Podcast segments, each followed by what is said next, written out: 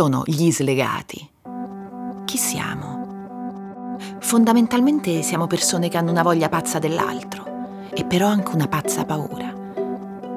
Siamo persone che all'amore chiedono troppo? Troppo poco? Chi lo sa? Bisognerebbe conoscere le nostre emozioni e le nostre ragioni, soprattutto quando mancano. E magari capiresti che da qualche parte, nel tuo fondo magico e tremendo, Slegato lo sei anche tu. Slegati lo siamo proprio tutti, nessuno escluso.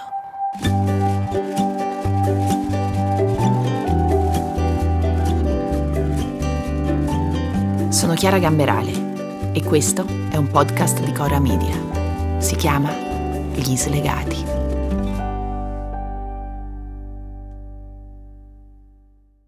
Il fisico, il fisico, ci vuole il fisico, ecco il fisico emotivo ognuno ha il suo e lo stiamo capendo.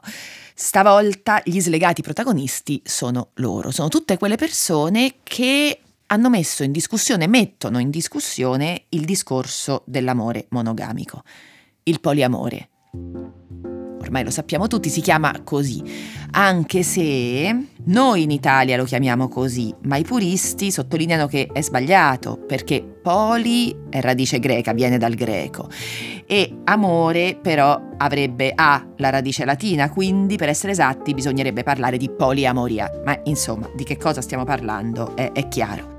Stiamo parlando di quella filosofia di vita, di relazioni, che dagli anni 60 è stata eh, sdoganata, in questo senso l'opera di Fourier è stata determinante, e che è in aperto contrasto con il tradimento classico. Cioè il poliamore spalanca le porte su un universo che parte dal presupposto che l'amore si moltiplica, non si divide. Dunque, dunque cosa? Nessuna esclusività fra due persone e attenzione, non si tratta di esclusività solo sessuale, ma anche affettiva ed è qui che ci dobbiamo soffermare.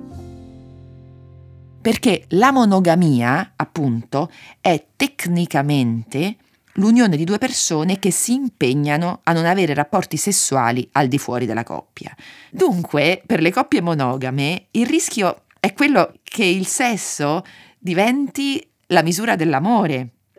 E allora è divertente notare che di solito i monogami pensano che sono i poliamorosi gli erotomani, cioè persone che danno troppa importanza al sesso.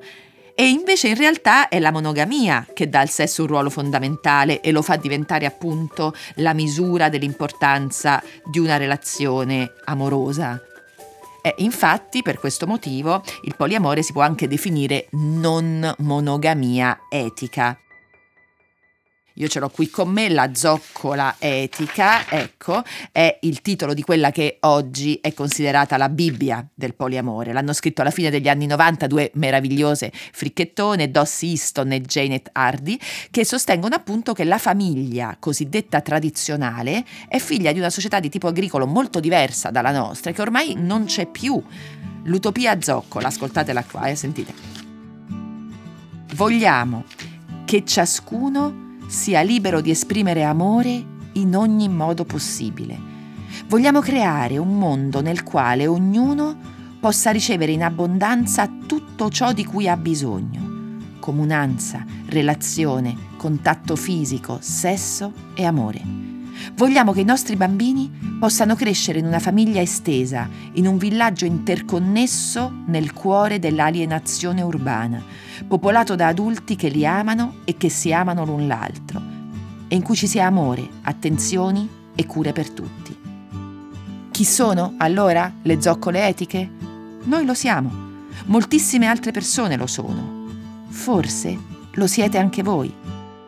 Se sognate libertà, se sognate un'intimità che sia allo stesso tempo profonda e ardente, se sognate una profusione di amicizie, seduzione e affetto, di seguire i vostri desideri e vedere dove vi portano, avete già compiuto il primo passo. E io non vedo l'ora di presentarvi Serena Anderlini, anzi la professoressa Anderlini. Buongiorno professoressa. Ciao Chiara. Ciao, dico professoressa perché tu hai insegnato a lungo letteratura italiana all'università, non solo in Italia, anche in, in Porto Rico, in, in, in, America, poi ci arriviamo all'America e oggi insegni l'amore tantrico. Esatto. Sì. sì, mi sono reinventata così. Professoressa di amore tantrico e al di là di quello che sai è importante la persona che sei. Ecco, io di solito qui chiedo a un certo punto delle chiacchierate se slegati si nasce o si diventa. Con te invece vorrei proprio cominciare così. Poliamorosi, si nasce o si diventa?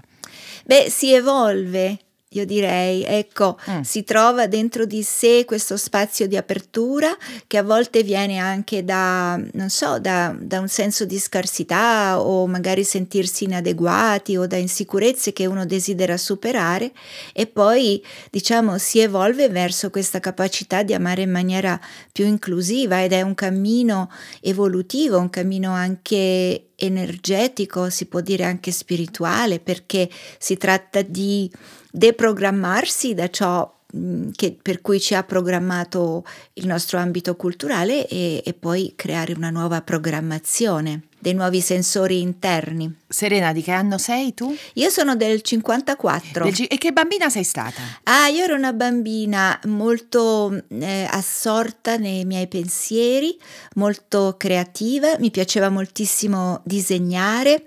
Eh, non, non, direi che ero timida, però certamente non, la socialità non era il mio forte, ehm, ero abbastanza introspettiva. Ma i tuoi genitori che educazione ti, ti hanno dato nei primi anni? Che, che, tipi erano? Dunque io sono stata veramente fortunata perché sono nata in un periodo in cui in Italia c'era un grande fervore per l'educazione uh-huh. e mhm. si sperimentava moltissimo e i miei genitori, specialmente mia madre, erano montessoriani convinti, per cui diciamo io ho imparato a imparare in un ambiente libero nel quale l'attenzione eh, diciamo ven- si espandeva perché ogni bambino o bambina era il suo proprio insegnante.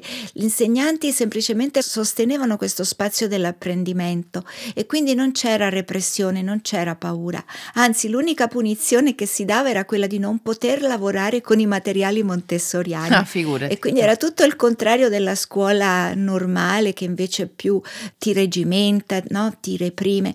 Quindi sono stata veramente fortunata di aver imparato in questo ambiente, imparato a imparare in questo spazio. Certo poi mi è mancato perché alla fine delle elementari io andavo a Villa Paganini a Roma? E insomma il Montessori è mhm. finito, mm-hmm. sì. E quindi ecco, non ho avuto sempre facilità di adeguarmi ai sistemi di educazione più, uh, più tipici. Tu figurati l'allergia che puoi aver uh, provato per le regole nel campo dei sentimenti. Esatto. Subito tu hai cominciato a, mm, a faticare a stare a certe regole? No, io ho, mm, diciamo all'inizio le ho proprio anche adottate queste regole perché e dunque l'ambiente mio familiare era cambiato molto quando poi mia madre è deceduta e la nostra nonna paterna è venuta a sostituirla, che era una persona molto amabile, però certamente molto diversa. E quindi. Tu eri piccola? Eri ancora piccola? Eh, quando Serena? mia madre è morta io ero, avevo 13 anni e mezzo, sì. Ah, mi dispiace. Quindi è venuto in un momento un po' difficile, poi era nel 68, che era anche un anno di rivoluzione, per mm. cui ci sono stati tutti questi fattori congiunti nella mia vita, no? In quel periodo abbastanza fragile. E cosa è successo? Che io poi, diciamo, ho immaginato che il modo di uscire da questa famiglia che, che diciamo, dove non mi ci trovavo più bene, era quella di sposarmi e così mi sono sposata a un'età molto giovane uh-huh. con una persona fra l'altro che rispetto moltissimo eh, e che mi ha offerto il modo di, di uscire, di uscire dalla, dalla, mia casa e trasferirmi in Sardegna, ah, dove poi è nata anche mia figlia Sara. Ah, tua figlia Sara, quindi con quest'uomo. E, sì. e, e che tipo di rapporto avevi tu con quest'uomo?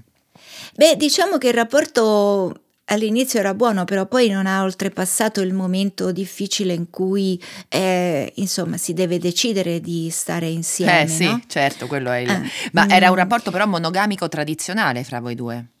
Abbastanza, mm. abbastanza. Beh, in quell'abbastanza ci sono sempre dei mondi, eh, si nascondono. eh, cioè. Sì, insomma, è un rapporto che secondo me avrebbe potuto sopravvivere se avessimo avuto la capacità di discutere mm. quello che, diciamo, le emozioni che abbiamo provato quando poi alla fine abbiamo ambedue sperimentato che non eravamo sufficienti, che insomma era mm. possibile aprirsi. Però non avevamo gli strumenti in quei tempi. Non avevate gli strumenti per confrontarvi, ecco, per... No, per me è stato, diciamo, più che altro il bisogno di espansione. Io vedevo la vita su un orizzonte più vasto uh-huh. e quindi ho sentito che questo rapporto mi manteneva in un orizzonte più, più ristretto e questo mi ha, diciamo, mi ha spinto a, ad uscirne. Allora non sapevo a che cosa cercavo, non, non ero consapevole di cosa stavo cercando. e non... quando è che l'hai capito? Dunque io l'ho capito dopo, ma dopo parecchio, perché eh, poi è successo che, eh, diciamo, dopo la fine del mio matrimonio mi sono anche laureata e poi ho cercato di fare degli studi superiori e questo mi ha portato all'Università della California. Eccoci qui, l'America. Il campus eh. di Riverside. La tua scoperta dell'America proprio. Eh? La mia scoperta sì. dell'America, infatti. sì, e lo racconto così anche nei miei scritti. E questo, eh, diciamo, è stato un salto, è stato forse il salto più grosso che ho fatto nella mia vita perché ci sono nove fusi orari.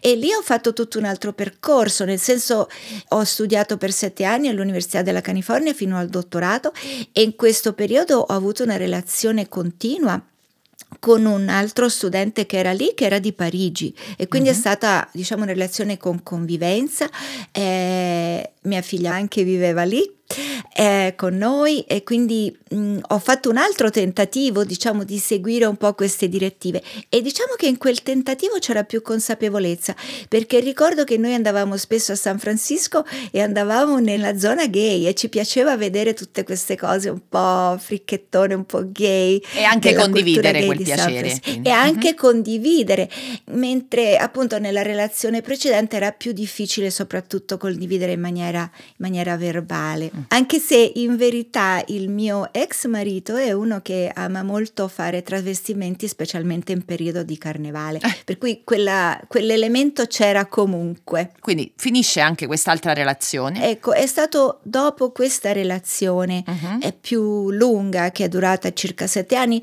che io ho proprio deciso di scoprire il mondo al di là della monogamia mm. e ci sono andata dentro da sola. Perché? Ma perché? Eh, perché ti sei detta, scusa Serena, perché questo è un passaggio importante, ti sei detta ma sono io che non funziono, è questo modo di intendere le relazioni che non funziona, cioè che cos'è che ti ha spinto a, a, ad andare al di là?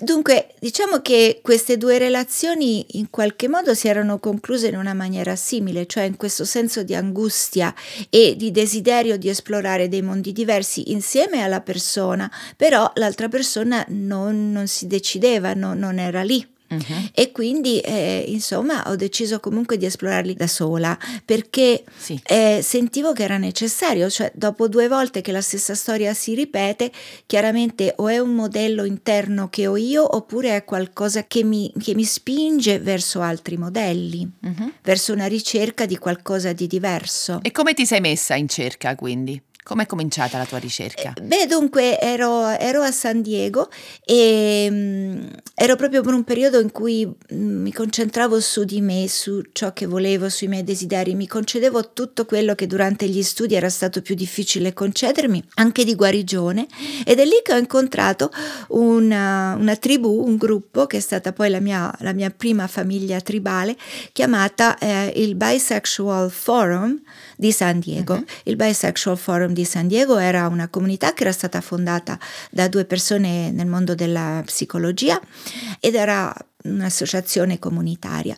E diciamo lì si poteva andare eh, ai gruppi di supporto, quindi si poteva parlare del proprio vissuto ricevendo diciamo dei commenti che erano sempre condivisioni in prima persona di persone che ti raccontavano il loro vissuto e quindi ti aiutavano a superare i momenti difficili in cui uno si sentiva sbagliata, si sentiva sola, si sentiva che non riusciva a incastrarsi dentro il sistema. E poi c'erano anche momenti ricreativi in cui si facevano delle feste molto belle, nelle quali ho fatto delle esperienze incredibili. Questo era negli anni 90 e c'era naturalmente la crisi dell'AIDS. Serena, ma per noi, per noi che naturalmente ti ascoltiamo, chiamasi famiglia tribale. Se dovessi definire che cosa significa una famiglia tribale? Beh, sono delle persone che si riuniscono e si sentono tribù perché hanno delle affinità, perché hanno perché diciamo hanno fatto delle scelte in comune, forse è un'altra parola per comunità intenzionale, però era una comunità intenzionale che era diffusa in tutta, in tutta l'area di San Diego. E dove l'amore e il sesso che ruolo avevano? Beh, erano quello che ci univa perché avevamo delle relazioni aperte, delle relazioni multiple, che comunque vivevano nell'ambito di questa comunità e quindi erano in un contenitore sicuro che le poteva sostenere per quello che erano, senza cercare di instradarle verso altri cammini, cioè di, di dargli un copione già scritto. Ci racconti proprio come è andato il tuo il primo bacio, il primo bacio nella famiglia tribale? Beh, dunque, il primo bacio probabilmente è stato con delle donne, perché uh-huh. io, cioè in quel momento, in quel periodo della mia vita, era stato proprio verso, cioè io ero entrata in questa tribù perché volevo esplorare quell'aspetto della mia sessualità. Uh-huh. Ricorda che era un gruppo eh, basato sulla bisessualità, quindi io sentivo questo grosso bisogno di entrare in una relazione amorosa con un corpo femminile, con una, con una persona incarnata con questo tipo di, di, di, tre, di attrezzatura, di tuberie. Uh-huh. E quindi avevo proprio,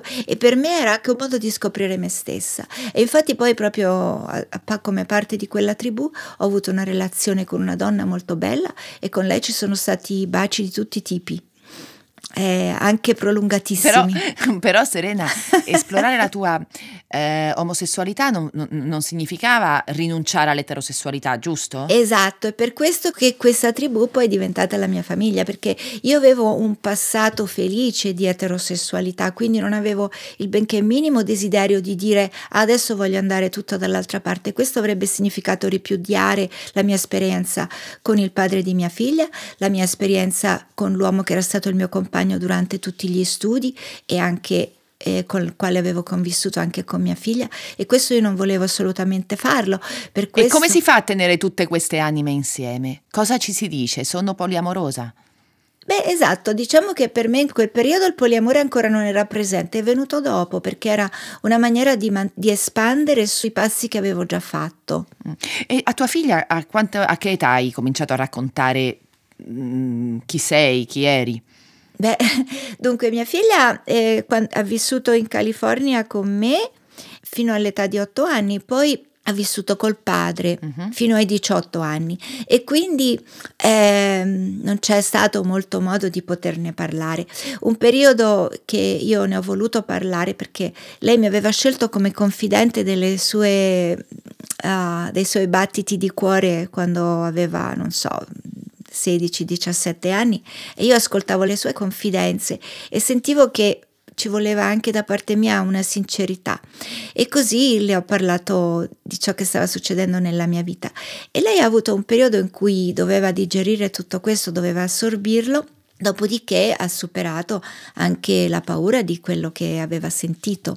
Lei è poliamorosa oggi? No, mia figlia non è poliamorosa. No, no, mia figlia è sposata, ha un marito molto molto amabile che le vuole molto bene, uh-huh. ha due figli. Lei ha fatto questa scelta e questo non, è, non significa che pensa che le mie scelte siano sbagliate, né che io penso che siano sbagliate le sue. Senti Serena, ma dove le hai messe a partire da quel momento della tua vita?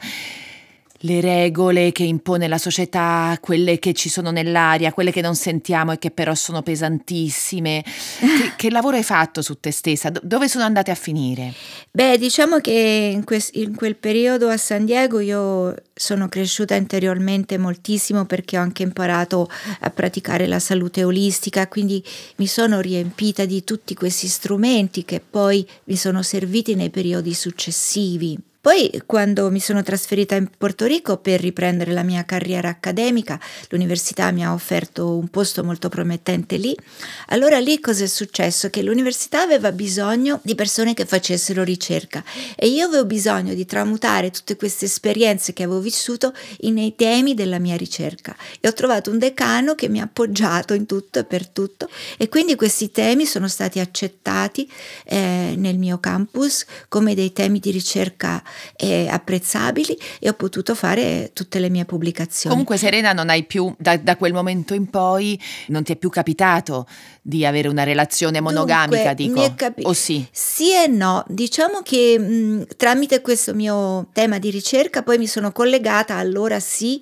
alle comunità poliamorose che vivevano nella costa est degli Stati Uniti e lì ho avuto, ho avuto a un certo punto una relazione che era diciamo una relazione perlomeno io la sentivo come una relazione principale, una relazione molto significativa per ambedue le persone, che però è stata sempre aperta, nel senso che eravamo insieme esplorando il mondo del poliamore. Mm. E questa è una relazione che non ha avuto convivenza, però è stata molto molto significativa e intensa. E se dovessi dire quindi appunto invece la storia in cui hai vissuto la più assoluta forma di appagamento fisico, qual è? Beh, è difficile dire. Uh, sono almeno, almeno tre. Finora, perché Finora, appunto e poi certo, eh beh, la vita è mai. lunga, eh, eh, però Serena, qui dobbiamo parlare, prima o poi questa parola eh, deve venire a trovare questa chiacchierata. Sì. La gelosia. Ah. Nel momento in cui tu, ecco, Eh, vivi certo. una relazione, ecco, così coinvolgente dal punto di vista fisico, Mhm. come si fa ad accettare, non so se sia questo il verbo, aiutami tu, che il corpo dell'altro non dia piacere solo al tuo e non, e non prenda piacere solo dal tuo? Sì. Beh, dunque io mh, la mia propria gelosia, se si presenta una situazione in cui potrei provare gelosia e magari mi avvicino fino al punto in cui so che posso sostenere la gelosia. Quello che voglio dire è che nel poliamore la gelosia non si scancella.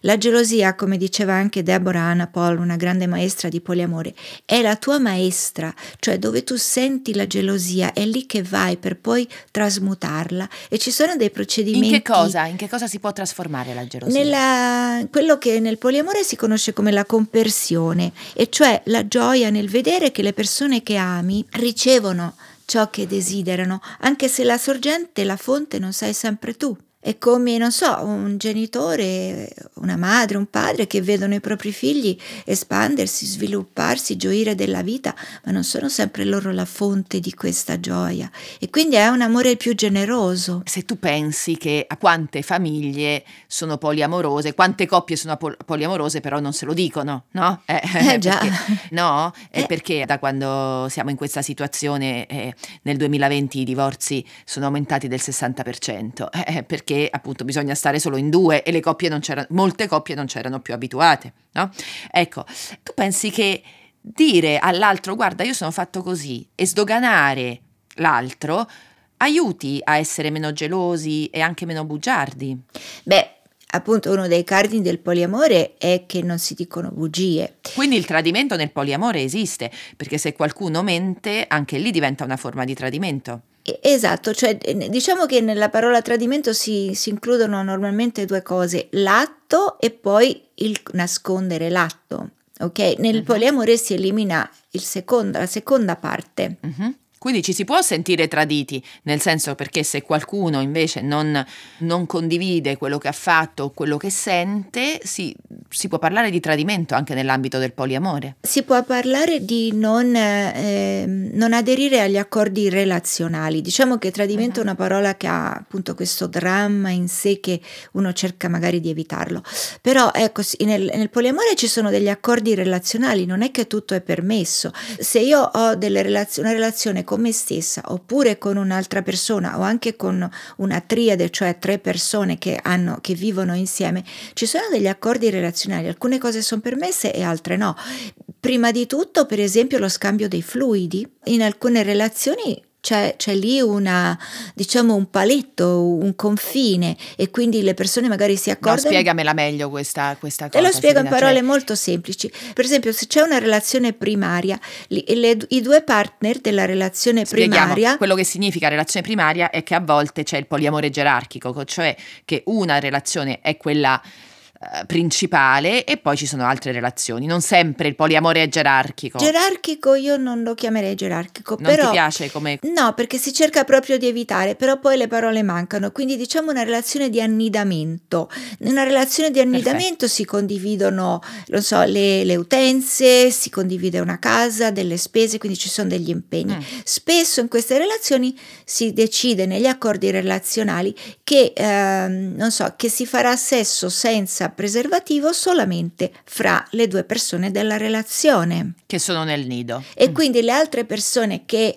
arrivano questo campo energetico creato da questa relazione trovano ospitalità e eh, chiaramente possono fruire dell'apertura della relazione, ma senza oltrepassare quel confine. E questo è molto importante per creare delle, uh, diciamo, delle famiglie poloriamorose stabili e accoglienti. Uh-huh. Quindi sono degli accordi relazionali. Ma ecco, questo momento, questo momento poi è molto, è molto particolare. Tu come l'hai vissuto il lockdown più pesante? Allora, io guarda, io l'anno scorso, non so, forse perché nella mia vita ho, ho, seminato i semi giusti, non lo so, ma il Covid a me mi ha sorpreso in una città che mi ama moltissimo chiamata Portland, Oregon, che uh-huh. anni fa mi invitò per un simposio sull'ecosessualità, cioè nella una città che mi ha accolto moltissimo e dove ho moltissime amicizie e dove c'è una comunità sex positive Uh, si chiama sex positive, ma poi è piena anche di persone che praticano il poliamore uh-huh. e altre forme slegate di, di, amarsi. E diciamo in questa città dove poi non, non sono potuta partire per circa cinque mesi perché sono arrivata all'inizio di marzo e poi sono partita il primo eh, agosto. Quindi hai avuto la fortuna di rimanere bloccata lì. Sono rimasta bloccata lì.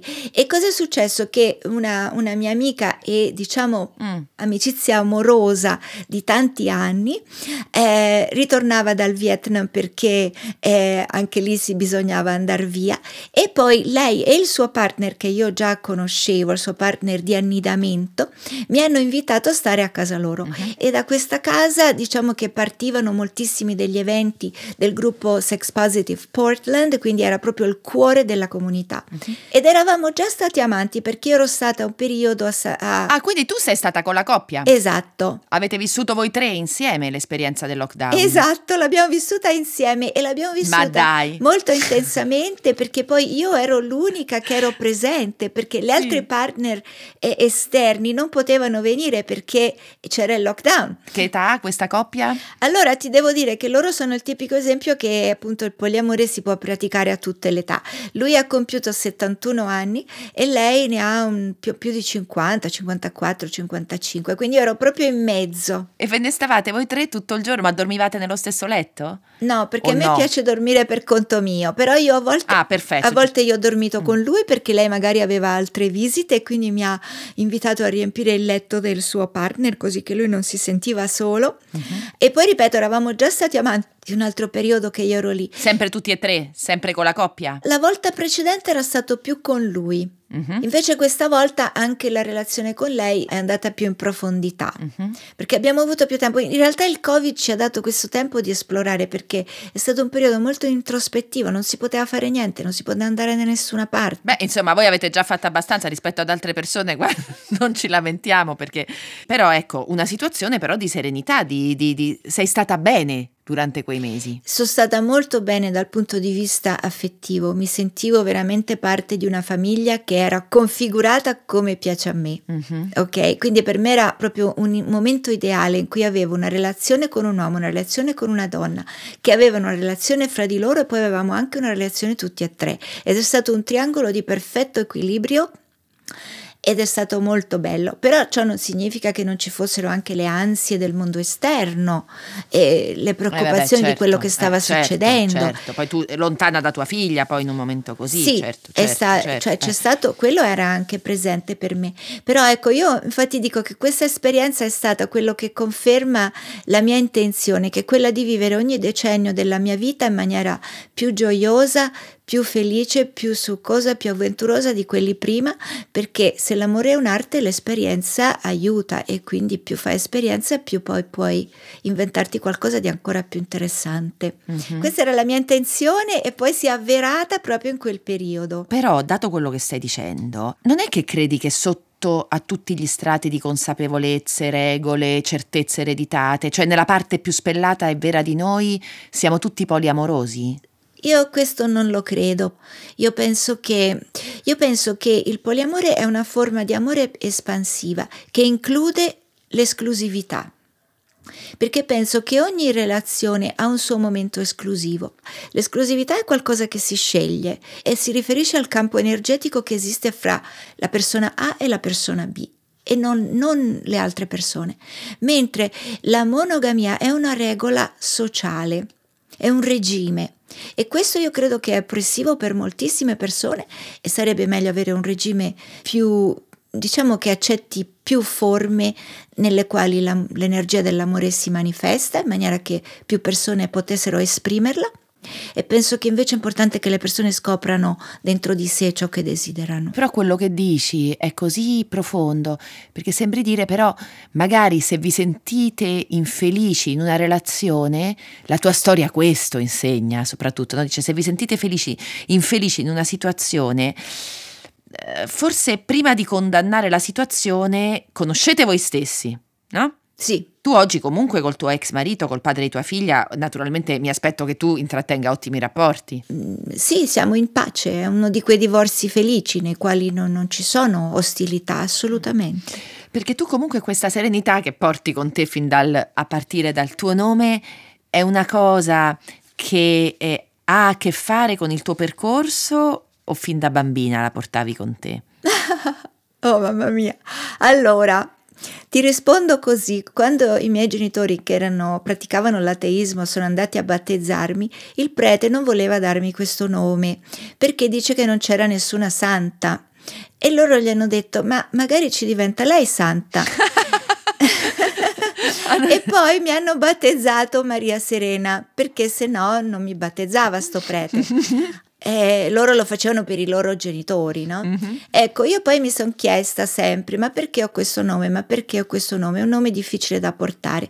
E poi sono riuscita a portarlo. Ho fatto lo sforzo di arrivare al destino che, che i miei genitori mi avevano dato. Che ti avevano consegnato. Senti, che pensi quando vedi le persone della tua età appoggiarsi l'un l'altra, no? Un uomo e una donna che hanno attraversato magari appunto tradimenti e, e, poi si diventa nonni bravissimi. Si è stati magari coniugi infelici, ma poi si diventa nonni bravissimi.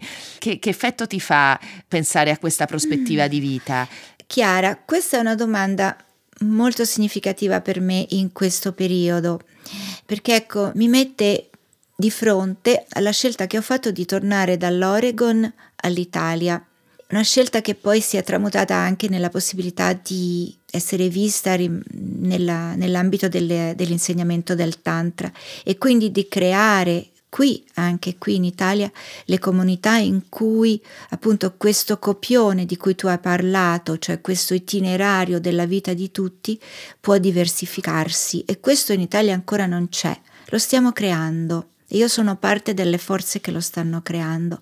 Con questo cosa voglio dire? Uno può essere una nonna iperfelice, un nonno iperfelice, questo non significa che la vita di una persona si riduce a questo ruolo nella famiglia consanguinea. Ci sono tanti aspetti della vita che a tutte le età sono molto significativi. E ritornando in Italia, sì, mi rendo conto che ho difficoltà a trovare le relazioni che gradirei avere in un paese in cui, eh, diciamo, la vita delle persone, la vita amorosa delle persone è configurata in un certo modo. E sapendo anche che, eh, come rispetto risposta al Covid molti degli spazi di evasione o di trasgressione, come si chiama qui in Italia, sono chiusi. Adesso noi stiamo realizzando degli spazi anche online nel quale si possa condividere in maniera più profonda e quindi le persone possano anche aprirsi a un tipo di relazionalità che è più diversificato e che quindi possa accogliere i desideri di tutti e tutte e anche aiutare queste persone a scoprirli questi desideri piuttosto che sentirsi infelici e poi alla fine sentirsi felici al momento di essere nonni, dando quindi anche l'onere a questi nipotini o nipotine di far felici queste persone anziane, che io penso sia un onere abbastanza pesante. Eh sì, lo è per i figli, figuriamoci per i nipoti. Serena, mm. un abbraccio, veramente, veramente grazie. Grazie a te. Grazie Chiara. di essere come sei e grazie di essere stata qui con noi e io vi vorrei salutare con le parole di quella che per me è proprio la mia migliore amica. Sono sicura che sia un'amica anche di Serena, Marina Zetaeva, che scrive Posso portare avanti dieci rapporti, che orrore, rapporti, insieme e convincere ognuno e subito, dalla più profonda profondità, che è l'unico. Ma non tollero che mi si voltino le spalle, neanche appena appena mi fa male, capito? Io sono una creatura scorticata a nudo e voi tutti portate la corazza. E chi lo sa che forse gli slegati non siano fondamentalmente persone così, senza corazza.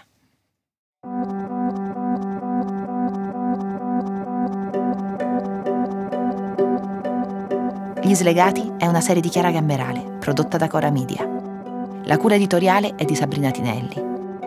Elisa Del Mese cerca storie e ci entra e sente assieme a me. La producer è Valentina Meli. Il sound design e la sigla sono di Luca Micheli. La registrazione, la post-produzione e la finalizzazione sono di Michele Boreggi. Il fonico di presa diretta è Giovanni Corona.